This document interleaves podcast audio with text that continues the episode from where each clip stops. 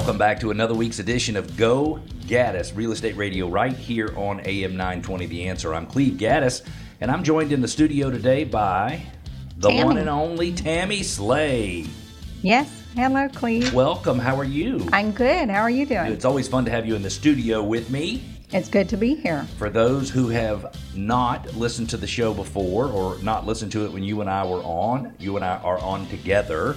Um, Tammie is my girlfriend, and she lives in Dallas, Texas. She lives north of Dallas, Texas, in Frisco, Texas.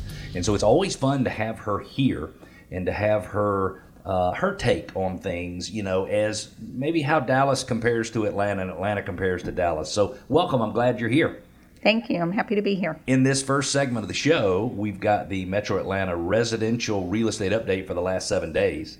And our Something You Should Know About Metro Atlanta segment, we're going to talk about the botanical gardens. And I know, Tammie, that a botanical gardens or an arboretum, those are probably two of your most favorite subjects. they are. And I think it's yours too. well, that's true. That is true. And what national days should we be celebrating today? Because believe it or not, there are a couple, in my opinion, very, very important holidays today, national days, and we're going to talk about those. My name is Cleve Gaddis. You're listening to Go Gaddis Real Estate Radio, where we help listeners go from real estate novice to expert so home selling and buying can be done with total confidence and without all the worry that's typical with life's biggest investments. Tammie, I know your philosophy in Dallas is you don't want anybody to learn anything at closing or after they should have learned before. And that is exactly what we're looking to do at Modern Traditions Realty Group right here in Metro Atlanta. If you're interested in connecting with us, you want to talk to us, it's easy. Go to gogaddisradio.com. That's G O G A D D I S radio.com. You can ask questions, you can make comments, you can push back, you can share ideas with us, you can request your neighborhood be featured in our neighborhood spotlight, and you can subscribe to our podcast. Tammie, do you ever listen to our podcast? I actually do. Dude, I love that. I love that. That's easy. It's gogaddisradio.com, G O G A D D I S radio.com. Also, you could call us at 770 497 0000. Tammie, let's jump into the real estate market update for the last seven days. And I'd like to start by asking you a question.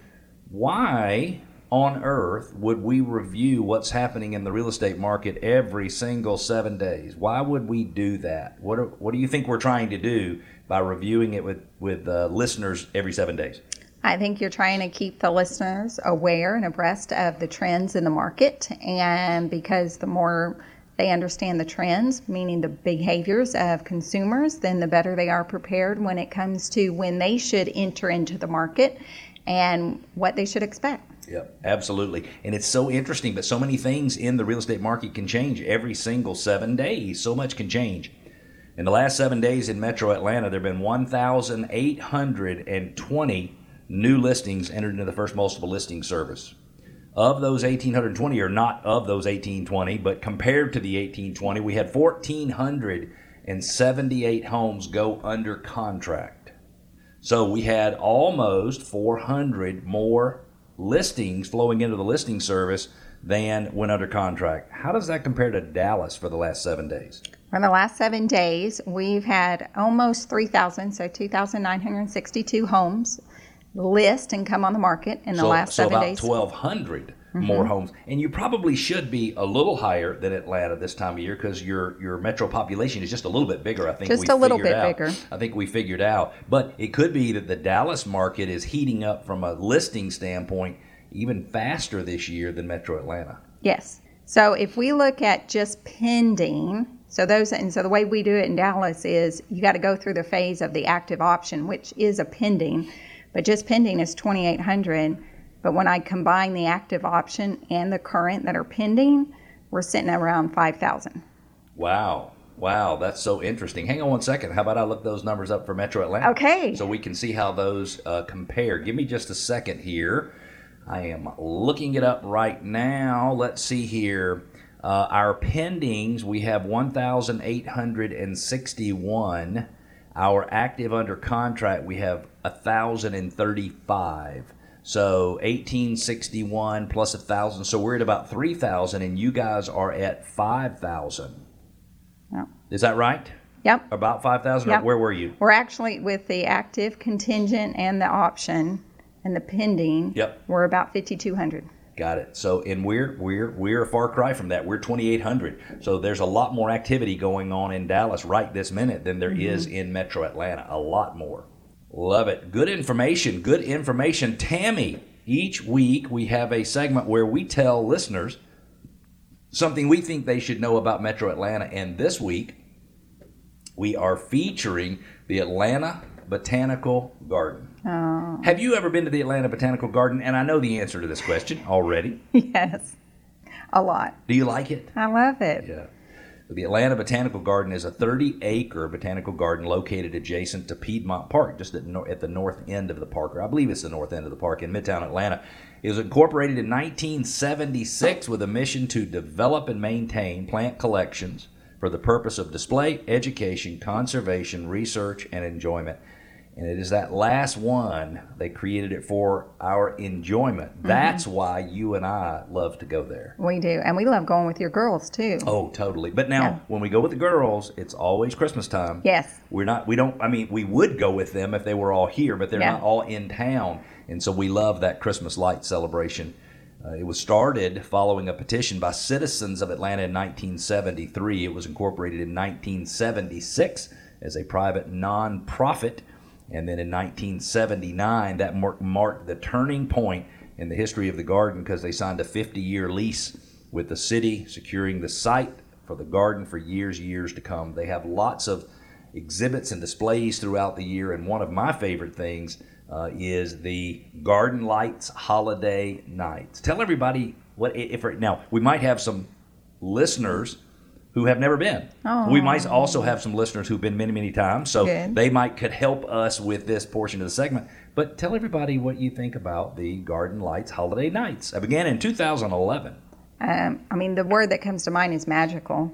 It's just, it, it's fun, it's magical, it's the experience. It's right up there with going to Disney World, you know, in the evening time where you have all the lights and you've got the music and you have the 3D glasses and the hot chocolate. It, it is quite the magical experience at Christmas time is to go there and walk around and experience it. That's so fun. And, and did you look read the uh, the information about the uh, botanical gardens? Did you see how many lights? No?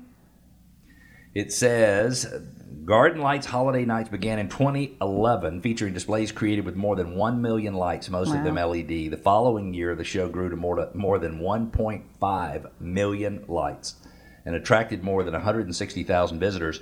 And over the holiday season, you set appointments every 15 or 30 minutes to go in and out of the park, and it's always a fairly, I mean, it's crowded, but it's a fairly easy thing Yeah. to do. Yeah. And how much was, do you remember? So you have a membership. Yes. And But so, you have to pay for the tickets. You have to pay for the tickets for the holiday Okay. lights, and I don't remember how much they cost. Okay. But I don't remember them being too expensive. They had very reasonable yeah. tickets. But the, do you remember the cost of your yearly membership? I don't. Like, I want to say it was like a hundred. actually I think it's a two-year membership, and I think it's a little over two hundred dollars. something like that for the family for a whole year. It's amazing. Remarkable. Absolutely amazing. If you want more information, just Google Atlanta Botanical Gardens. You can find out everything you need to know. And if you love all things nature, I suggest you get your buns down there and take a look at some beautiful nature. This segment of the show is brought to you by John Birchfield and Capital City Home Loans. John makes it his mission to guide each homebuyer step by step through the entire loan process so they are educated and confident in the mortgage options available. He wants you to make the best decisions along the way. He can be reached by calling 678 226 7887. 678 226 7887. Tammie, Yes. there are a couple of national days today. Do you know what those might be? Well, Yeah.